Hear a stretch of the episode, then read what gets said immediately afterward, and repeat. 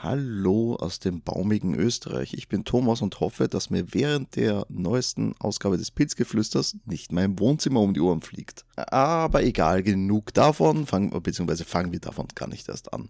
Gehen wir nämlich direkt rein äh, in das, was uns eigentlich interessiert hier, nämlich die News rund um Nintendo. Und diese Woche ähm, besprechen wir das Direct, oder ich, weil ich bin ja alleine, ähm, das Direct Mini Partner Showcase vom 17.09., sprich ist ein paar Tage alt jetzt. Und wir werden jetzt die Liste der Spiele durchgehen äh, und was ich davon halte. Äh, ähnlich wie, bei, wie wir es letztes Mal schon hatten mit dem äh, Nindies. Also heißen ja heute nicht mehr Nindies, äh, Indie World heißen sie jetzt heute. Den Anfang in der Präsentation macht gleich eines von den Kracher-Spielen, würde ich dazu sagen, äh, nämlich Monster Hunter Rise äh, sieht mir aus äh, wie eine ordentliche Monster Hunter Version für die Switch. Ich meine, ich bin jetzt kein Monster Hunter Spieler bis dato. Ich habe es vor, also hatte es immer vor anzufangen, hat sich aber nie ergeben. Und ja, bevor ich mir jetzt World zulege, äh, warte ich lieber auf die Switch-Version äh, von Rise, was ja ein Switch-exklusiver Titel auch sein wird und erscheint am 26. März 2021. Ich glaube, die äh, Neuerungen, was man jetzt schon im Trailer gesehen hat, war unter anderem, dass man auf diesen äh, tierischen Begleiter, dem Wolf, äh, reiten kann. Ich glaube, das gab es bis dato noch nicht. Und äh, dieser seltsame Grappling-Hook, der in der Luft grappelt, mit dem man dann äh, Abgründe überwinden kann. Wie gesagt, ich glaube, das waren die Neuerungen, weil speziell im, äh, im, im Trailer darauf der Fokus gelegen hat, so wie ich das finde, also weniger auf das Ganze drumherum, sondern vielmehr, sie wollten die ganze Zeit eher zeigen, dieses Gadget, eben diesen Grappling Hook und den äh, Wolf. Daher denke ich mal, dass das neue Elemente sein werden für Monster Hunter. Aber eigentlich geht es auch gleich weiter mit Monster Hunter beim zweiten Spiel. Das hat noch kein konkretes Release-Datum, erst Sommer 2021. Und das ist Monster Hunter Stories 2 Wings of Ruin. Hat äh, eine sehr, wirklich sehr geile Optik, muss ich sagen. Also jetzt nicht, äh, wie wir es kennen jetzt aus World oder eben bei Rise, so äh, realistische Optik, sondern eher so Cartoon-Anime-mäßig und gefällt mir eigentlich sehr gut. Ich habe, wie gesagt, also Monster Hunter hatte ich bis dato wirklich nichts am Hut. Also weder Stories noch irgendein anderer Ableger davon. Nur einmal kurz äh, World gespielt auf der Xbox. Äh, ja, habe ich aber recht bald wieder sein lassen. Mangels Mitspieler, wohlgemerkt. Hey, gefühlt keiner von meinen Buddies auf der Xbox mit mir zocken wollte. Ich bin alle am PC. Ja, Egal, ähm, ja, das war halt schon mal direkt mit Monster Hunter, die ersten beiden Spiele. Sehr vielversprechendes Line-Up, oder vielversprechender Start, sage ich einmal. Danach kam gleich ein bisschen äh, eine, eine Flaute, würde ich sagen. Fitness Boxing 2 Rhythm and Exercise. Äh, kommt Anfang Dezember, 4.12.2020 erscheint das Ding und ist äh, ein Mix, hätte ich jetzt gesagt, aus Wii Fit und äh, gefühlt Guitar Hero oder so in der Art.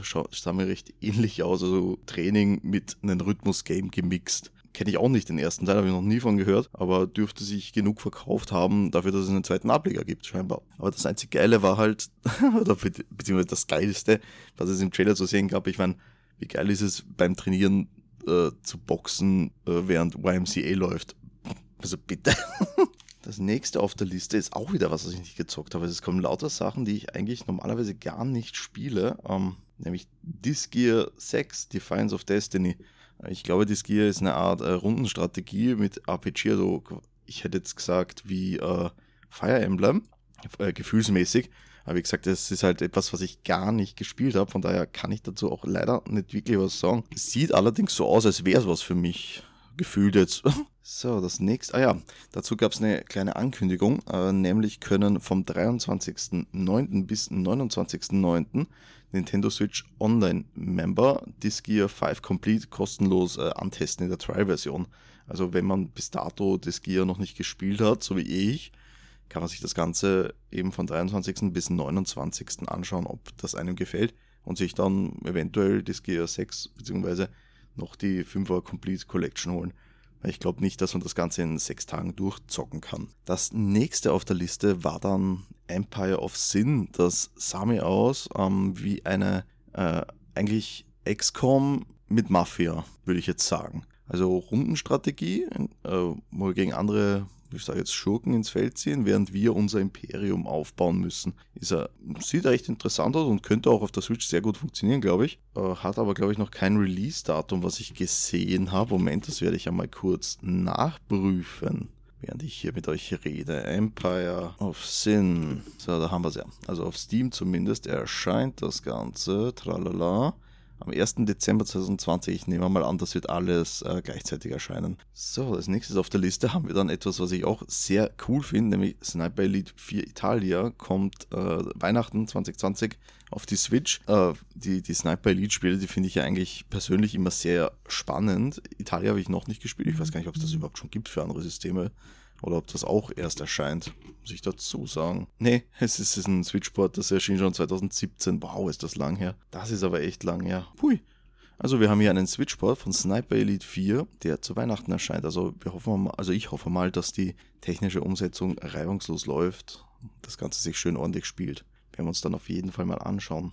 So, dann haben wir ein paar Titel, die noch im September gekommen sind oder kommen werden, weil das September läuft ja gegenwärtig noch. Zum einen hätten wir da mal The Long Dark ist ein ähm, Survival-Game. Wir, wir stapfen da durch eine Winterlandschaft und müssen schlichtweg überleben. Survival-Spiele sind jetzt nicht so mein Ding. Also ich habe da recht selten Spaß mit, meine Frau umso mehr. Aber schauen wir es uns mal an, dann das Long Dark, wenn es da ist oder falls es schon da ist, muss ich mal nachschauen. Als nächstes auf der Liste hätten wir PGA Tour 2K21, also ja, Golfen auf der Switch, was will man dazu groß sagen? Ist halt Golf, habe ich wirklich, also mit, generell mit Sport spielen habe ich nicht wirklich viel zu tun. Außer wenn es arcadige Spiele sind wie äh, Mario Strikers Judge Football, schon ewig her, aber das hat Bock gemacht. Davon wünsche ich mir mal einen neuen Ableger oder vielleicht von mir aus eine Switch-Version, wäre mir auch recht. Aber weiter im Text. Was noch kommt im September jetzt, und das finde ich sehr geil, äh, darüber hatten wir schon bei der Indie World gesp kurz gesprochen, ist äh, Hades oder Hades, je nachdem, wie man es bei uns ausspricht. Ich glaube, im Video wird immer von Hades gesprochen. Ist im äh, kurzum ein Dungeon Crawler von den Machern von äh, Bastion oder Transistor, äh, die schon sehr, also zum einen optisch sehr geile Spiele gemacht haben, also die sehen immer top aus ähm, und das Storytelling ist auch extrem gut. Ähm, Hades kann man ja eigentlich schon spielen seit einiger Zeit, weil das gab es bis dato im Epic Store, ist jetzt auch auf Steam erhältlich und das Tolle ist, äh, mit der Switch-Version haben wir direkt äh, Cross-Save. Das heißt, wenn wir jetzt einsteigen mit der Switch äh, auf, das, auf der Switch und vorher schon gespielt haben, äh, können wir direkt mit unserem Charakter weiterle äh, ähm, na, weiter spielen. Und ja, das ist ja eigentlich ein recht langwieriges Spiel, also ideal für unterwegs. Das nächste sah wieder etwas interessant aus, muss ich sagen. Das da heißt Balian Wonderworld, ein 3D-Plattformer, ganz im Sinne von Super Mario beispielsweise. Nur anstatt halt den üblichen Power-Ups wie Pilzen oder Feuerblumen, was auch immer, gibt es da verschiedene Fü äh, Fü äh, Kostüme, und die Kostüme verleihen dann unseren Charakter die Fähigkeiten. Im Spiel wird es über 80 Kostüme geben, was halt eine Menge Power-Ups ist. Und was auch besonders geil ist Koop-Gameplay. Also wirklich zu zweit im Koop diese Jump'n'Run-Level lösen. Also da bin ich sehr heiß drauf. Und das Ganze erscheint am 26. März 2021. So, was haben wir als nächstes? Ah ja, eine, auch so eine langlebige Reihe. Ähm, quasi Stardew Valley in schön.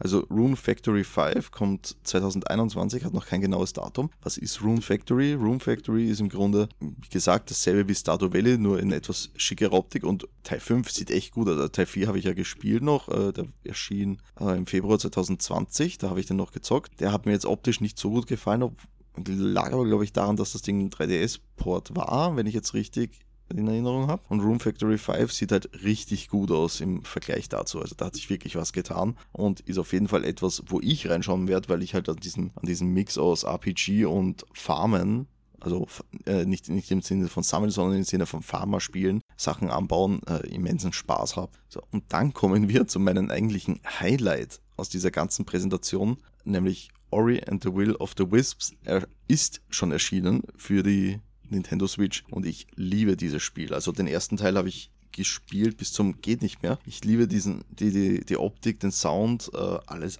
also den Soundtrack, die Musik, alles was das Spiel zu bieten hat.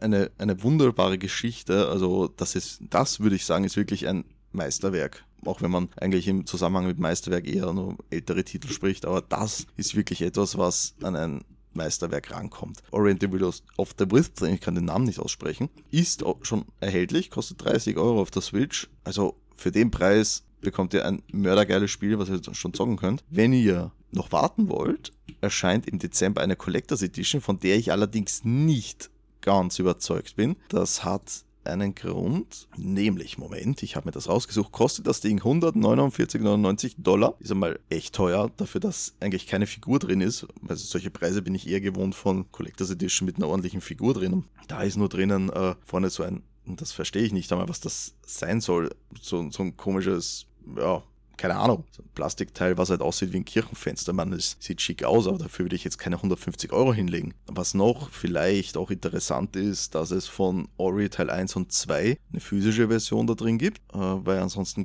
bekommt ihr das Spiel nur als Download. Also das ist auch etwas Exklusiveres, würde ich sagen, aber 150, also das tut echt weh. Ah ja, und natürlich Soundtrack von beiden Spielen ist wieder am Start, aber rechnen wir mal kurz aus. Ori 1 kostet regulär, ich glaube, 20 Euro, wenn es nicht jetzt schon sogar billiger ist auf der Switch. Ori 2 30 Euro, sind wir bei 50. Die Soundtracks der beiden Spiele, der eine kostet knapp unter einen 10er, der andere kostet, kostet knapp über 11 Euro. Also da komme ich gesamt auf 70 Euro. Und wofür, wofür gehen dann die restlichen 80 drauf? Wobei es sind ja Dollar, also nicht eins zu eins übertragbar, okay, aber trotzdem, ich meine, der Preis ist halt sehr happig in meinen Augen. Aber gut, äh, müssen Sie wissen und es gibt natürlich bestimmt Fans, die darauf anspringen werden. Ich muss mir das noch gut überlegen, weil es echt eine Stange Geld ist, obwohl ich äh, A, eben wie gesagt dieses Spiel so liebe und natürlich auch äh, solche Entwickler, es, beziehungsweise generell sind eigentlich Entwickler immer wert, dass man es unterstützt, ne? also finanziell.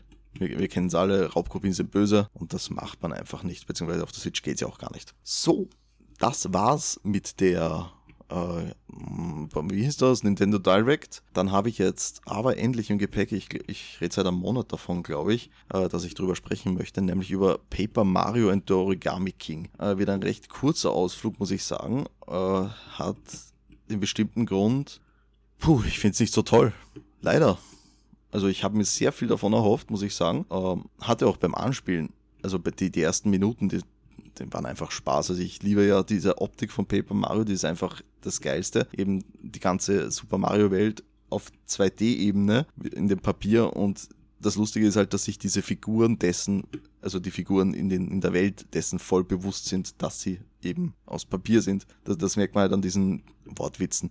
Du siehst so zerknittert aus oder, oder du gehörst mal geklettert oder was weiß ich. Also sowas kommt am laufenden Band eigentlich. Und, und wie gesagt, also ich liebe diese Optik, sieht echt witzig aus. Besonders geil fand ich, äh, zu Spielbeginn fährt Mario gemeinsam mit Luigi in seinem Kart zu, zum Schloss der Prinzessin. Und das Kart ist so gefühlt nicht ganz 2D, oder doch eigentlich irgendwie.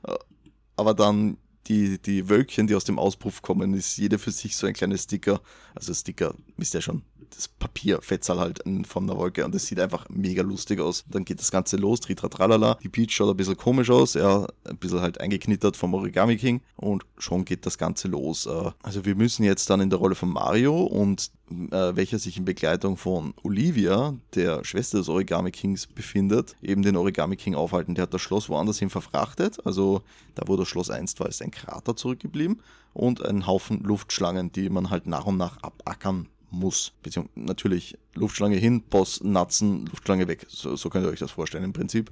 Also ihr habt ein striktes Ziel vorgegeben und jetzt keine Open World, was, was ich auch nicht erwarte. Das ist auch gar nicht das Schlimme, das stört mich auch gar nicht. Weil wir, wir landen dann in einem Wald und das war einfach sau, sau komisch, das Ganze. Ich habe so gelacht mit diesen blöden Bäumen und noch besser war halt, dass mein eineinhalbjähriger Sohn neben mir saß, während ich auf dem Fernseher gespielt habe. Und wir können ja, wenn wir mit Mario äh, in der Welt rumlaufen, mit dem Hammer auf Objekte draufhauen und dann fliegen Papierschnipsel weg. Diese Schnipsel können wir verwenden, um äh, Löcher in der Welt zu flicken und so Münzen zu erhalten. Und der Kleine fand halt jedes Mal, wenn ich auf eine, zum Beispiel eine Blume draufgehauen habe mit dem Hammer und die Papierschnipsel flogen, fand er das so lustig, der hat nur gelacht. Ich glaube, ich habe eine drei Dreiviertelstunde lang nur Papierschnipsel zerschlagen, weil er das so lustig fand. Aber egal, äh, das war eine kurze Anekdote aus dem Real Life. Von daher weiter im Text. Nämlich kommen wir zu dem, was mich eigentlich stört an dem Spiel. Obwohl es halt so lustig ist und so viel Charme hat, ist das Kampfsystem etwas, was ich so immens anstrengend finde einfach, was für mich so wenig Spaß macht, weil es ist nicht wirklich flüssig spielt. Also stelle dir das Kampfsystem wie folgt vor. Also früher hatten wir einfach ziemlich klassisch gehaltenes äh, Rundenkampfsystem. Also jetzt als Beispiel Mario vom, also Paper Mario vom N64 hat dir gesagt, während ein Kampf, du wählst die Attacke aus, halte den Stick nach links und im richtigen Moment lass den Stick los. Also das hat er da angezeigt in einer, einer Leiste, die sich füllt. Und dann machst du mehr Schaden mit deinem Angriff. Okay, ist simpel, spiele ich gern, macht, kein, äh, macht Spaß. Aber das, was jetzt ist, nämlich haben wir jetzt da, ja, wie ist das zu erklären? Das ist ein bisschen schwer. Nämlich zu Kampfbeginn landen wir in einer Arena. So, Mario steht in der Mitte dieser Arena. Dann hat diese Arena nach außen vier Ringe, auf, die, auf denen sich die Gegner verteilt haben. Wir müssen jetzt, je nachdem welcher Gegner ist, weil wir haben zwei Angriffsmöglichkeiten, entweder den Sprung, also mit den Stiefeln, wir springen auf den Kopf, Mario-Style, oder mit dem Hammer. Äh, wenn wir springen, dann springen wir in einer Linie nach hinten bis zu vier Gegner. Wenn wir mit dem Hammer schlagen, kommen wir zwar nur zwei Reihen weit, äh, können, machen dafür aber Flächenschaden, also verteilt auf eine zweite Reihe, ebenfalls bis zu vier Gegner. So, jetzt haben wir hierfür natürlich auch noch eine Möglichkeit der Schadensteigerung, wie es früher war mit den Stick loslassen, haben wir hier im richtigen Moment, wenn die Anzeige ähm, sich gefüllt hat quasi, noch einmal auf A drücken und dann gibt es Bonusschaden. So, wir müssen jetzt, sobald der Kampf startet, die Gegner richtig anordnen, je nachdem, was es für Gegner sind. Wenn sie jetzt Cooper sind, springen wir drauf. Wenn es die äh, Stacheldudes sind, die ich jetzt nicht weiß, wie sie heißen, brauchen wir den Hammer. Okay, ist nicht so tragisch, aber das Ganze unter Zeitdruck. Und jetzt wird's äh, äh, wirklich zocken unter Zeitdruck. Wenn ich das will, spiele ich Tetris kein Scheiß. Es ist halt einfach durch dieses Kampfsystem, das macht halt null Bock. Also mir persönlich jetzt natürlich. Äh, es gilt natürlich wie immer, das hier ist natürlich meine Meinung. Vielleicht sieht das der eine oder andere anders. Mir macht es null Bock, dieses Kampfsystem. Warum? Weil es ist halt einfach irre anstrengend. Und ich habe es natürlich schon oft erwähnt, ich spiele am liebsten im Handheld-Modus. Nachts, wenn ich im Bett liege, spiele ich noch vielleicht eine Stunde oder so. Und dann, wenn du halt schon im Ruhemodus bist und eigentlich schon am Abschalten und dann spielst du Paper Mario und musst dann innerhalb von einer Minute, 50 Sekunden diese blöden Ringe anordnen in der richtigen Reihenfolge, damit du Schaden machst. Das ist einfach immens anstrengend auf Dauer, wenn man das macht. Also ich weiß nicht, also es hätte mir ein bisschen klassisch besser gefallen. In den Bosskämpfen ist das Ganze nochmal etwas anders. Nämlich hier äh, ist Mario am äußersten Rand und der Boss in der Mitte. Und nun müssen wir die Ringe so anordnen, dass ein Weg entsteht, in der Mario zum Boss laufen kann und auf der Schwachstelle vom Boss im innersten Ring muss sich dann auch an der richtigen Position ein äh, Aktionsfeld befinden, damit wir angreifen können. Und da war es bei mir komplett vorbei. Also es ist kein sonderlich schweres Spiel, aber einfach durch, durch dieses, äh, nee, hänge ich, komme ich bei den Bossen nicht wirklich weiter. Also ich weiß, es klingt jetzt blöd, aber es ist halt einfach so, wenn du es nicht machen willst, gefühlt, kommst du auch nicht weiter. Also das ist echt, echt schade und verspieltes Potenzial bei Paper Mario, was eigentlich eine so lustige Reihe ist immer. Also ich finde die extrem witzig, wie gesagt, mit den ganzen Wortwitzen. Und das gibt es ja andauernd, diese, diese richtig flachen Witze einfach. So, ich hatte mir jetzt, nachdem ich hier kurz über Paper Mario gerantet habe, eigentlich vorgenommen, eine Warp Zone zu machen, nämlich zu, zu äh, Paper Mario